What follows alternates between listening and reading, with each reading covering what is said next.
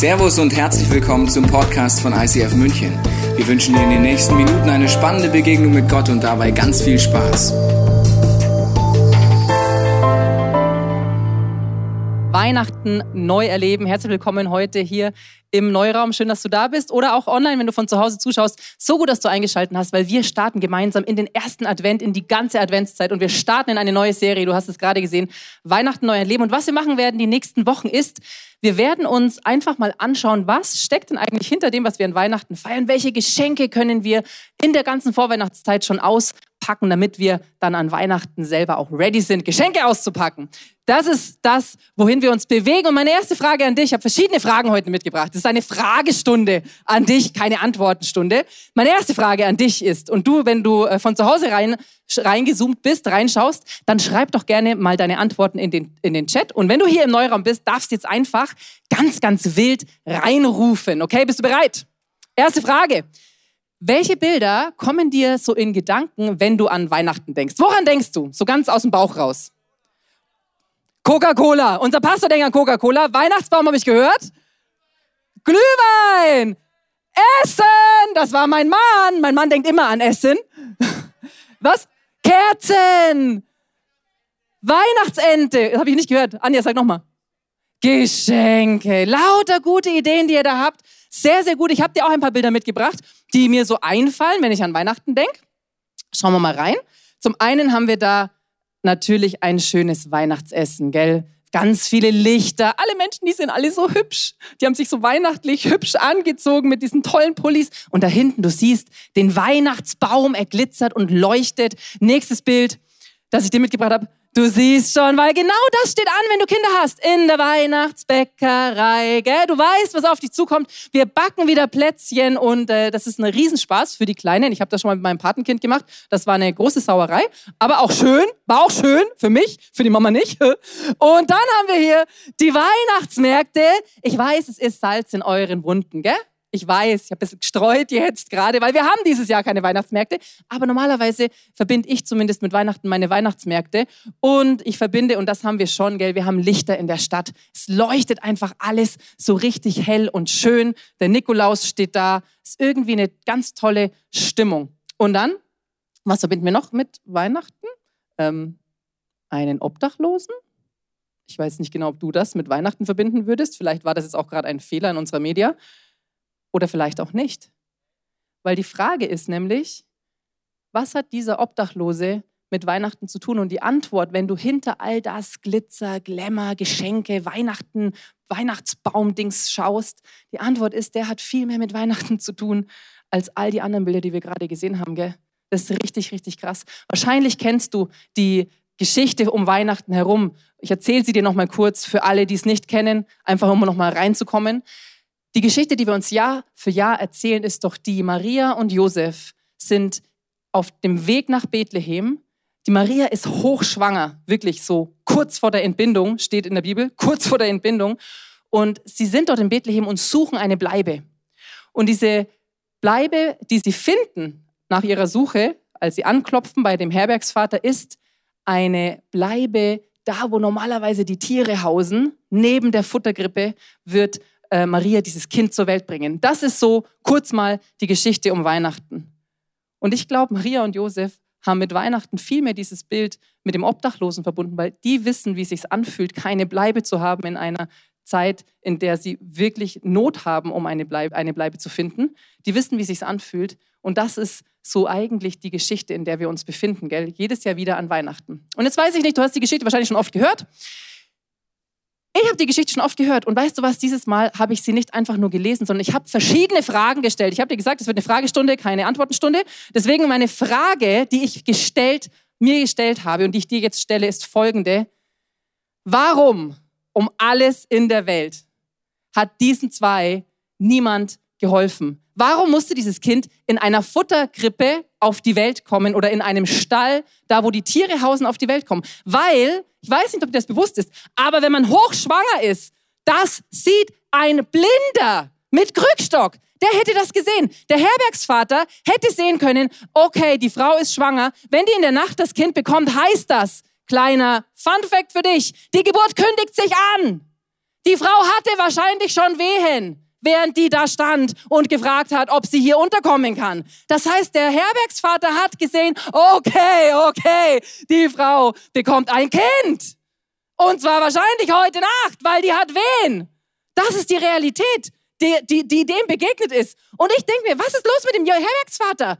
Warum sagt er nicht, hey, ihr zwei, ihr müsst euer Zimmer räumen, geht in das andere Zimmer, ich mache euch ein extra Lager, ihr schlaft heute zu viert in einem Raum, weil ich brauche diesen Raum, die Frau bekommt ein Kind und die soll es sauber haben.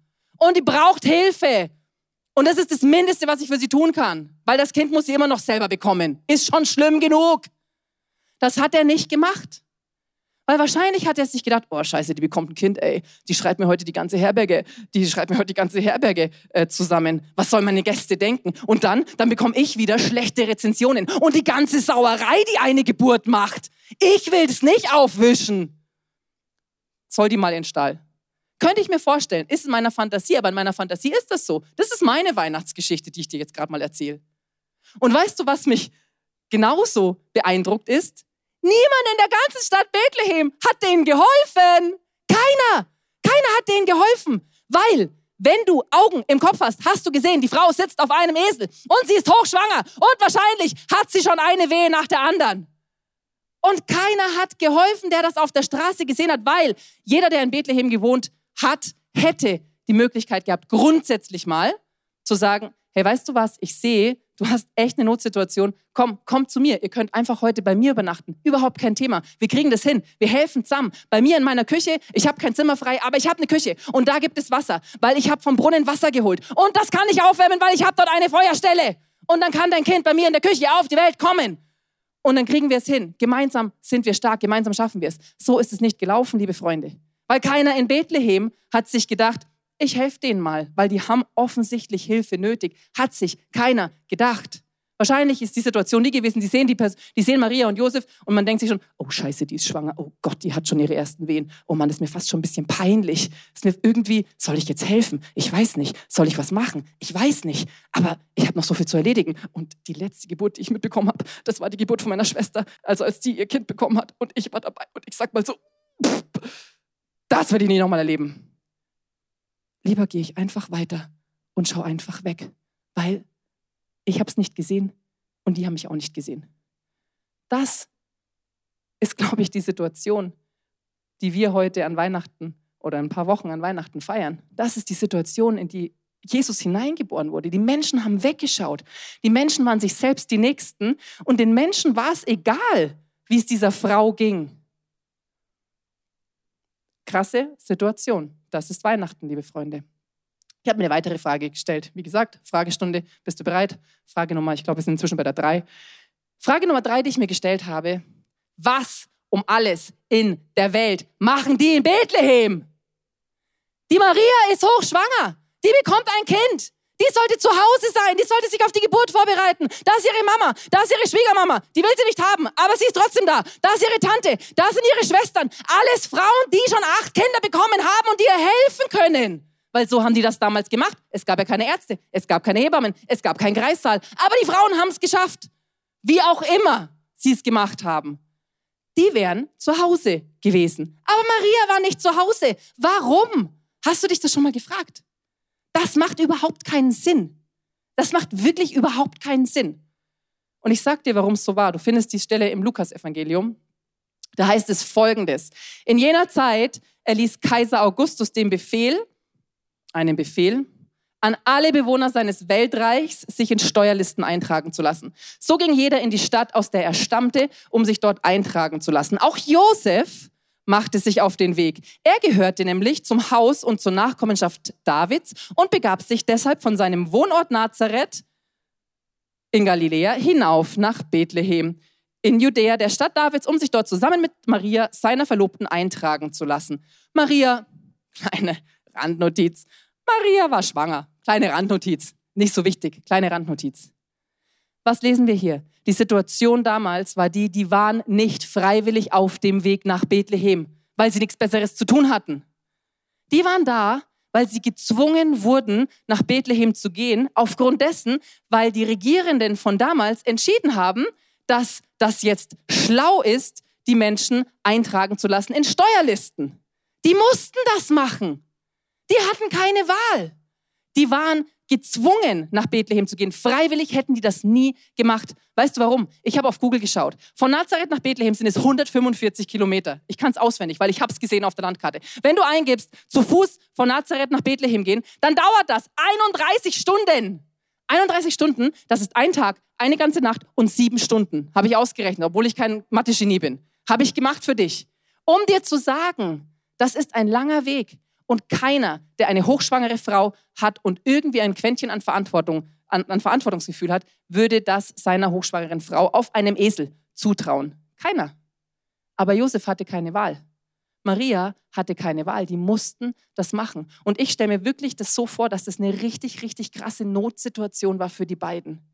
Ich glaube, dass der Josef in Bethlehem ankam, der war am Limit, weil wahrscheinlich die ersten Wehen auf dem Weg schon eingesetzt haben oder spätestens in Bethlehem eingesetzt haben. Und was der sieht, ist, dass seine Frau auf diesem Esel sitzt und eine Wehe nach der anderen wegdrückt. Und er denkt sich, ach du Schande, mein, was hat meine Mama noch gesagt? Wie, wie, wie schnell müssen die Abstände sein, bis das Kind kommt? Ich weiß es nicht mehr, ich habe alles vergessen.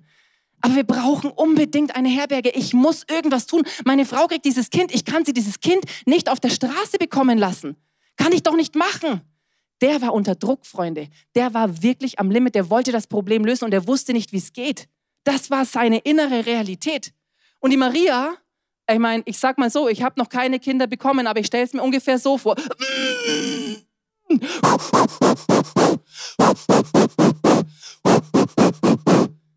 Wegatmen nennt man das, habe ich mir sagen lassen. Die hat eine Wehe nach der anderen bekommen und hat sich wahrscheinlich wirklich, hat wahrscheinlich wirklich langsam aber sicher mit der Angst zu tun bekommen. Weil wo soll ich denn bitte mein Kind jetzt zur Welt bringen? Ich kann doch dieses Kind nicht auf, der, auf diesem Esel zur Welt bringen. Wäre ich doch noch zu Hause geblieben. Warum hat dieser Kaiser jetzt auch dieses doofe Gesetz erlassen? Das war Weihnachten, die Geburtsstunde von Weihnachten, liebe Freunde. Das war die Realität, in der, in, in der das entstanden ist, was wir heute feiern. Das war nicht so Glitzerwelt und ein bisschen Bäume und ein bisschen Lichter. Das war eine richtig krasse Notsituation. Und weißt du, was ich so spannend finde? Ich finde es so spannend, weil irgendwie erinnert mich das, oder sehe ich zumindest, einige Parallelen mit unserer Situation heute, oder? Kommt sie nicht irgendwie bekannt vor? Regierung, die Dinge erlässt, die unmittelbare Auswirkungen haben auf unsere Realität. Situationen, Umstände, denen wir hilflos ausgeliefert sind, weil wer von uns hätte sich Corona ausgesucht? Keiner.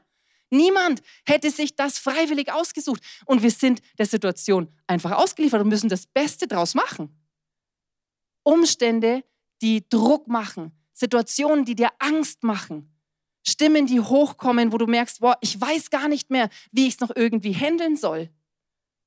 Und um uns herum, wenn wir schauen, eine Gesellschaft, die sich gefühlt eigentlich nur um sich selber dreht und wo keiner bereit ist, irgendwie die Not des anderen zu lindern, sondern ganz im Gegenteil, die meisten geben nochmal so richtig, zack, mal so richtig nochmal rein in die Not. Und so richtig nochmal, haha, ich bin geimpft, haha, ich bin nicht geimpft. Und? Verstehst du, was ich meine? Das ist doch die Situation, in der wir sind heute. Und das ist die Situation übrigens, gell, in der die damals auch waren. Ja, es gab kein Corona. Aber das Herz des Menschen war damals wie heute genau das Gleiche. Und das finde ich erschreckend. Und ich will es dir kurz mal noch ein bisschen drastischer veranschaulichen mit Hilfe dieses Koks. Stell dir vor, das bist du, das bin ich. Wunderbar geformt im Leibe unserer Mutter, von Gott, unserem Schöpfer. Dieses menschliche äh, Gefäß, aus diesem Gefäß kommen Dinge raus, wenn wir unter Druck kommen oder wenn wir in Angstsituationen sind oder wenn Dinge nicht nach unserem Willen laufen, weil wir Situationen ausgesetzt sind, wie wir es zum Beispiel aktuell gerade sind. Gell? Was könnte rauskommen aus dir, aus mir? Ich mache es jetzt mal anhand von mir, kannst mal schauen, ob du dich da drin wiederfindest. Es könnte rauskommen Feindschaft. Der ist geimpft. Der Sack. Der darf in Restaurants gehen. Ich bin nicht geimpft. Ich depp ich darf nicht in ein Restaurant gehen. Es könnte sein, dass ich anfange, zu Spaltungen beizutragen, dass sich so, ich sag mal, wie so Lager ergeben. Die einen und die anderen. Es könnte sein, so ist es bei mir, wenn ich manchmal meinen Kopf nicht bekomme und nicht so nach meinem Willen alles gehe, weißt du, was dann passiert? kenne ich, kennst vielleicht auch. Ich fange einfach an zu streiten, weil ich hab ja recht.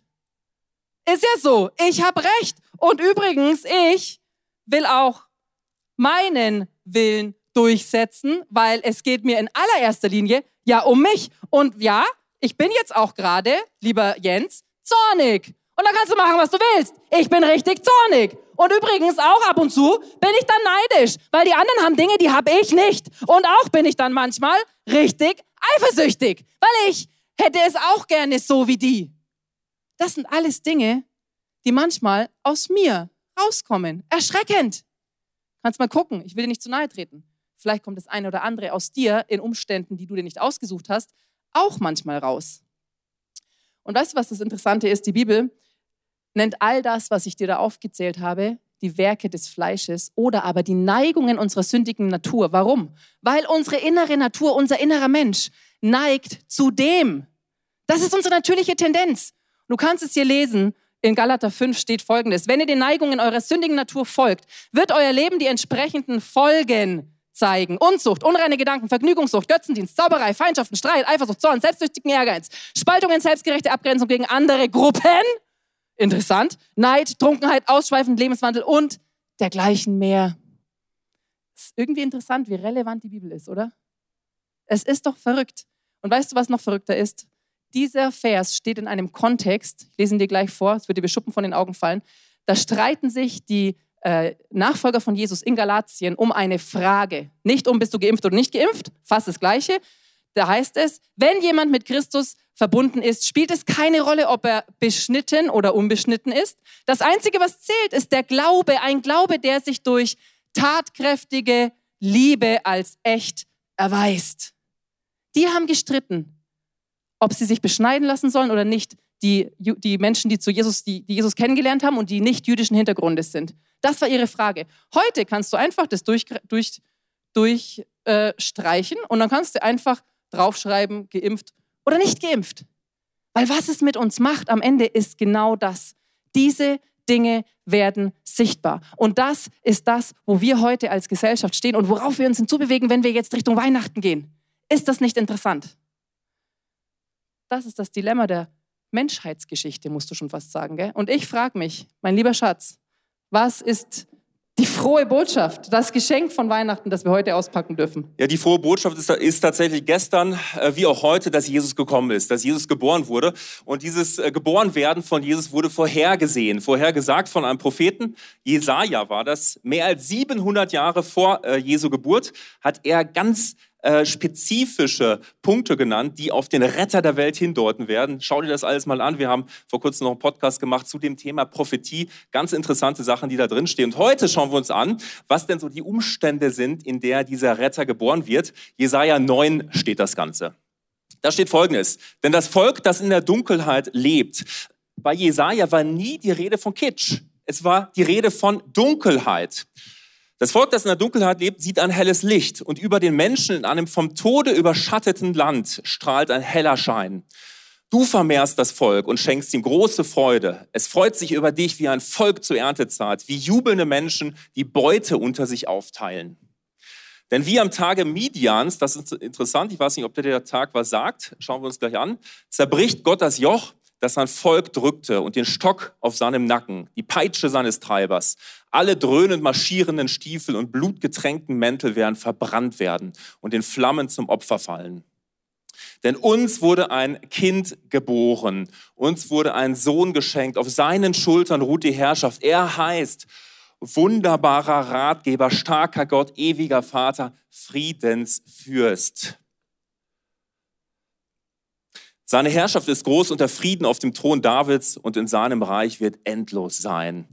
Er festigt und stützt es für alle Zeiten durch Recht und Gerechtigkeit. Dafür wird sich der Herr, der Allmächtige, nachhaltig einsetzen. Wir werden uns in den nächsten Sonntagen ganz viele verschiedene Punkte hierzu anschauen. Jetzt gucken wir aber einfach mal an, was hat es denn eigentlich mit dem Tage Midians auf sich? Denn hier steht, wie es am Tage Midians war, wie Licht in das Dunkel reinkam, so kann es auch tatsächlich bei dir der Fall sein. Um da mal reinzuschauen, musst du weiter zurückgehen in der Bibel und zwar ins Buch der Richter. Richter 7 wirst du es finden. Und da, geht's, äh, da wird Folgendes beschrieben. Die ganze Geschichte Israels vom Anfang bis zum Ende deutet eigentlich eins an. Gott wählt sich ein Volk. Und er wählt dieses Volk aus, er führt dieses Land, dieses Volk aus der Knechtschaft aus Ägypten raus und er sagt, das ist ein Volk und an diesem Volk und mir, an dieser Kooperation soll die ganze Welt erkennen, dass ich ein guter Gott bin, dass ich ein großer Gott bin, dass ich für meine Leute sorge, dass es gut ist, mit mir zusammen zu leben. Das ist der Wille Gottes. Enge Beziehung zu dir und zu mir. Und an dem Volk Gottes zeigt Gott das.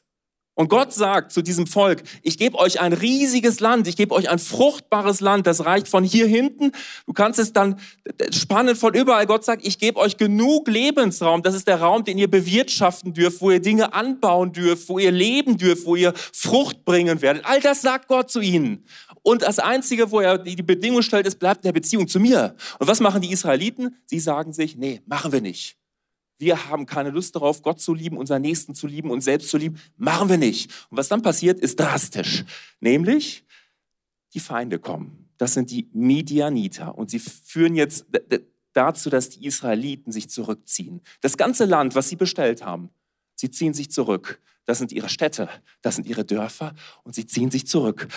Und in Richter 6, Richter 7 steht, die ganzen Israeliten, Sie kommen in Höhlen unter. Sie flüchten in die Höhlen. Sie flüchten in Felsspalten rein.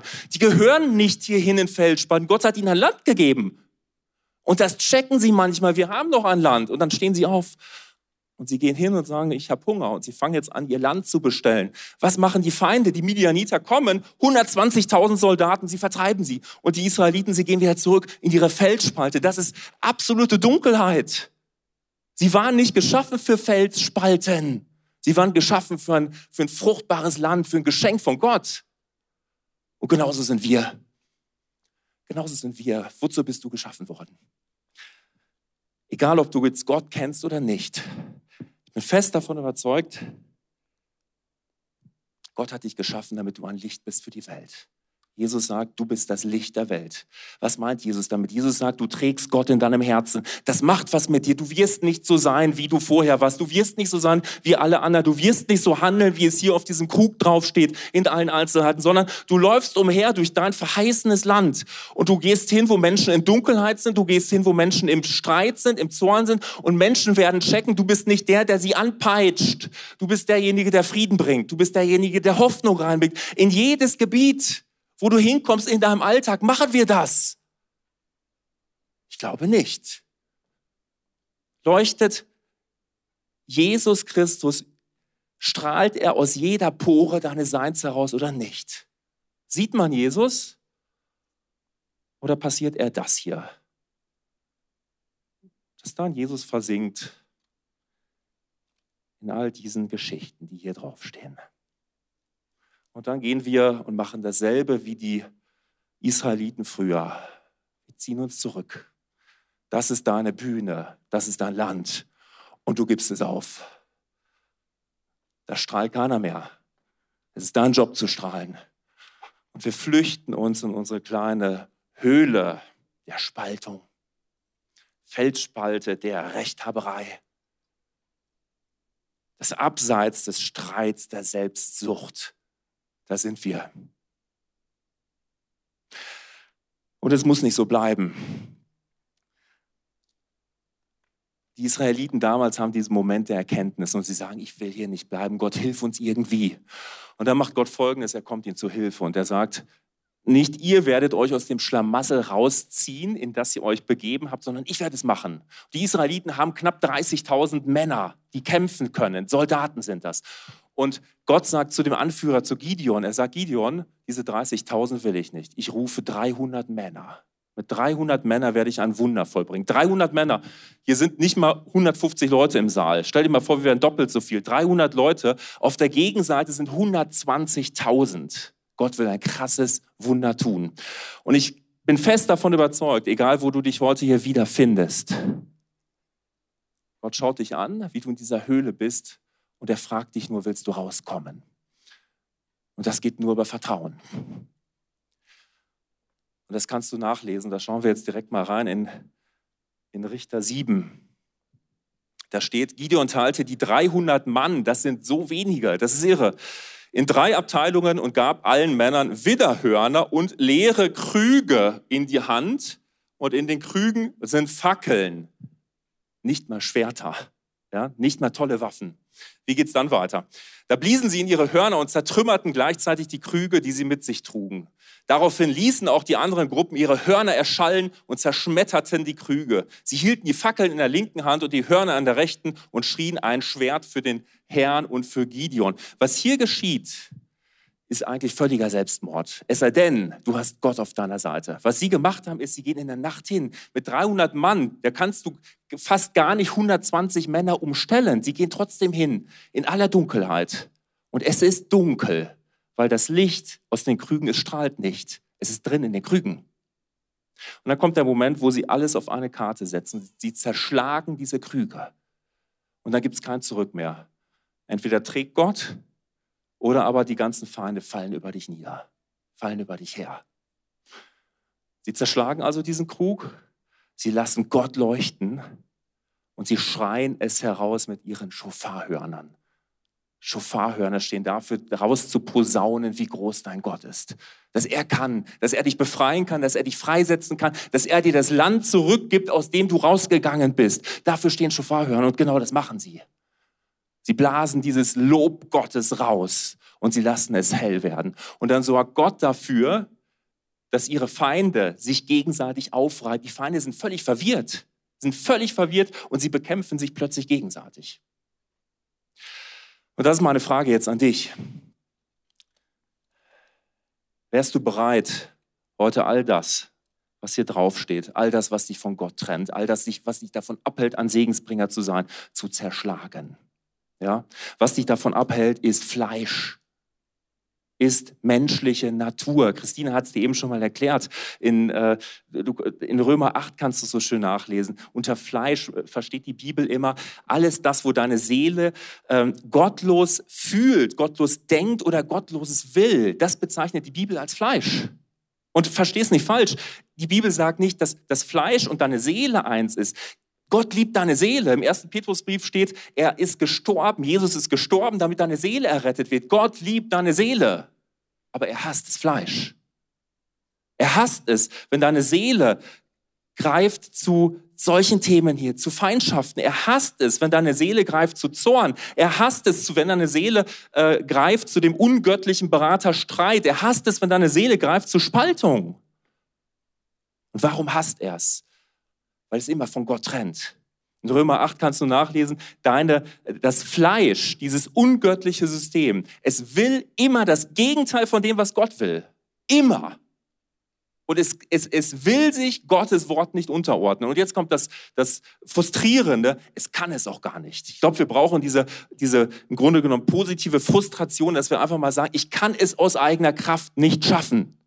Es geht nicht. Und Gott warnt dich davor. Und er sagt, hey, ähm, gib diesen Dingen nicht nach, weil in Römer 6 steht, überleg dir gut, wem du dienst.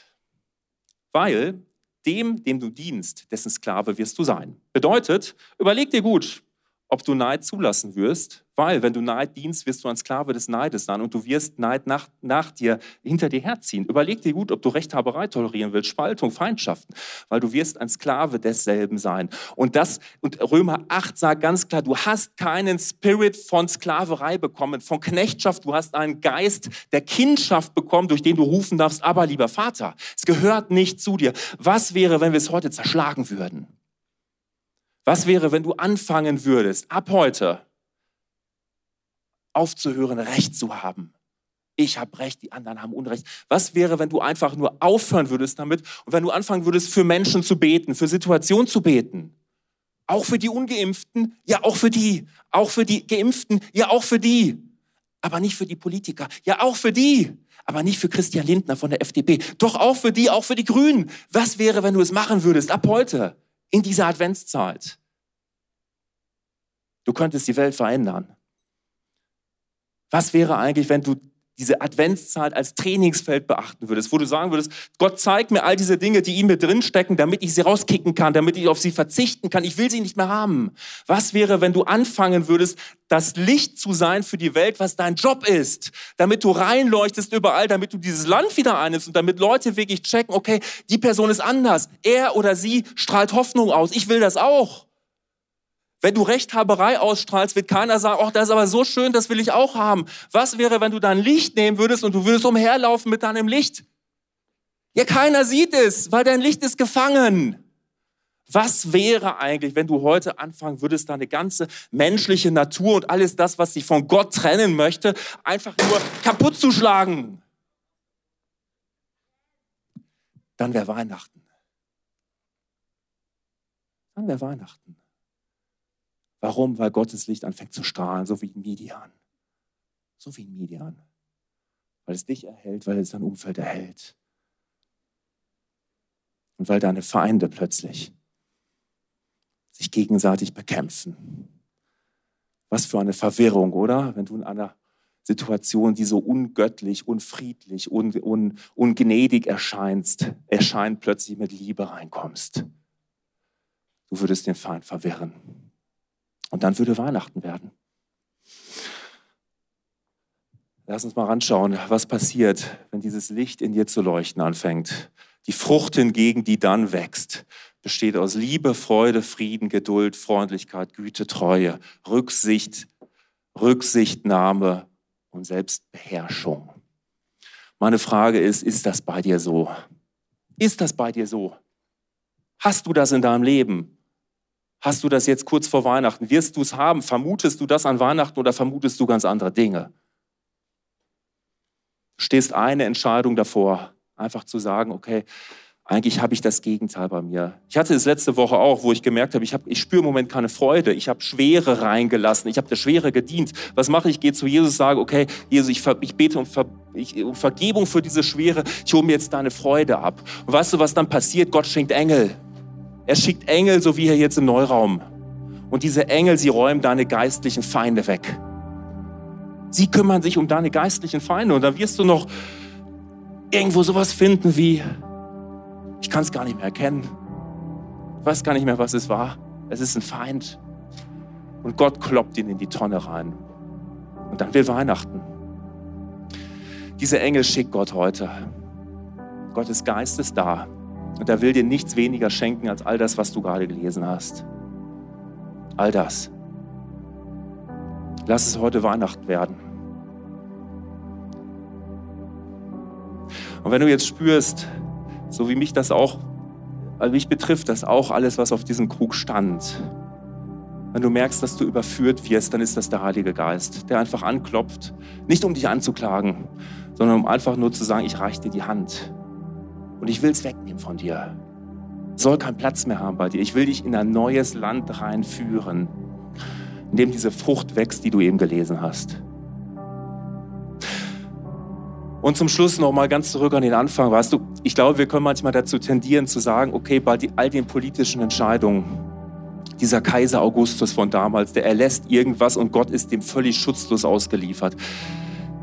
Glaubst du nicht auch, dass Gott es immer im Griff hatte? Also wäre dieser Erlass von Augustus nicht gekommen, wären Maria und Josef nicht nach Bethlehem gegangen. Das hätte bedeutet, dass auch die Prophetie Micha 5, dass Jesus in Bethlehem geboren wird, gar nicht in Erfüllung gegangen wäre. Gott hat alles im Griff. Ich weiß nicht, was momentan bei dir anklopft in deinem Leben, wo du sagst, okay, nee, Gott ist irgendwie tot und er hat es nicht mehr im Griff. Er hat es im Griff. Und das, was ich dir zusagen kann, ist, er möchte, dass es Licht wird in deinem Leben. Er möchte, dass er reinkommt in die Dunkelheit, in die Dunkelheit deines Herzens, damit dein Herz rausstrahlt in eine dunkle Welt. Das ist sein Wille. Und deshalb lass uns beten. Gerade jetzt in dem Moment, wo hier noch zusammengekehrt wird, weil das sind deine Feinde. Wenn du es willst, sind das deine Feinde. Alles das, was auf der Vase stand, ist, sind deine Feinde und Gott entsorgt sie. Und darum bete ich jetzt, Jesus. Ich danke dir für Überführung, Heiliger Geist, dass du uns aufs Herz legst, wo du uns frei machen möchtest.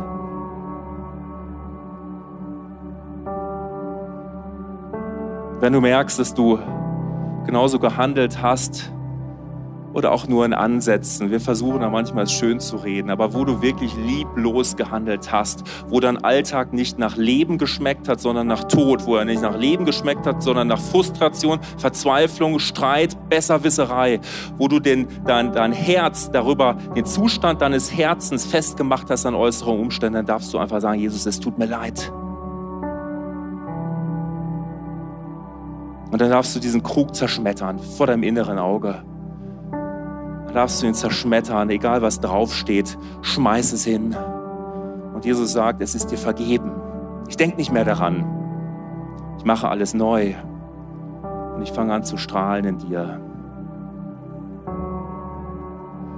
Und du kannst das tun jetzt zu Hause. Du kannst eine Kerze anzünden, im vollen Bewusstsein, ich lasse jetzt, das steht dafür, dass ich Jesus mein Leben übergebe, dass ich Jesus in das Dunkle meines Herzens reinlasse.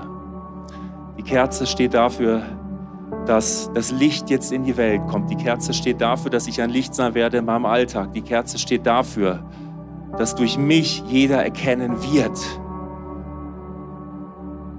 dass Gott diese Welt liebt, dass er seinen einzigen Sohn gegeben hat, damit jeder, der in ihn glaubt, gerettet wird. Mach zu Hause diese Kerze an. Du kannst es auch hier vor Ort machen. Du kannst dein Handy nehmen. Du kannst das Handy Licht anmachen.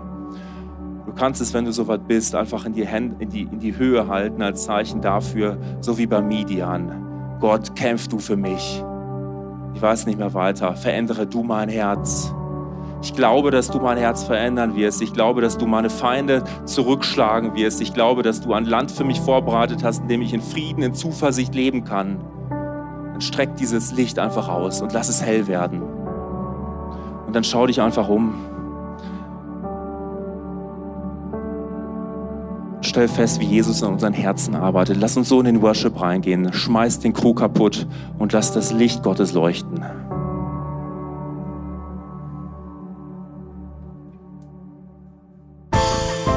Wir hoffen, dass dir diese Predigt weitergeholfen hat. Wenn du Fragen hast, kannst du gerne an info at icf-moenchen.de mailen und weitere Informationen findest du auf unserer Homepage unter www.icf-moenchen.de.